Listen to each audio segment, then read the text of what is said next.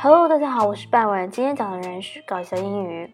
A teacher asked her class，一个老师呢问班上的学生，Is the sentence the ox and the cow are in the fields correct？公牛和母牛在田里，这个句子对吗？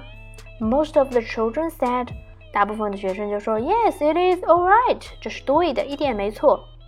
And only one little boy said，只有一个小男孩说 No, it is。 Not correct，这是不对的。The lady must be mentioned first。为什么这样呢？是应该说是先说女士。啊，原来在最后呢，这位小男孩非常的绅士，他觉得女士应该是优先的，lady first。在最后把整篇文章再念一下。A teacher asked her class, "Is the sentence the ox and the cow are in the fields correct?" Most of the children said, Yes, it is right. And only one little boy said, No, it is not correct. The lady must be mentioned first.